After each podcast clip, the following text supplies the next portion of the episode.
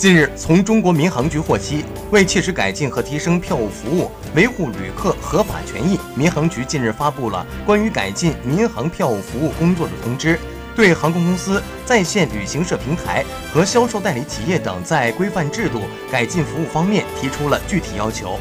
通知从五个方面对航空公司完善退改签收费制度并改进服务进行了规范。其中特别要求制定机票退改签收费阶梯费率，即根据不同票价水平和时间节点等，设定合理的梯次收费标准，不能简单规定特价机票一律不得退改签。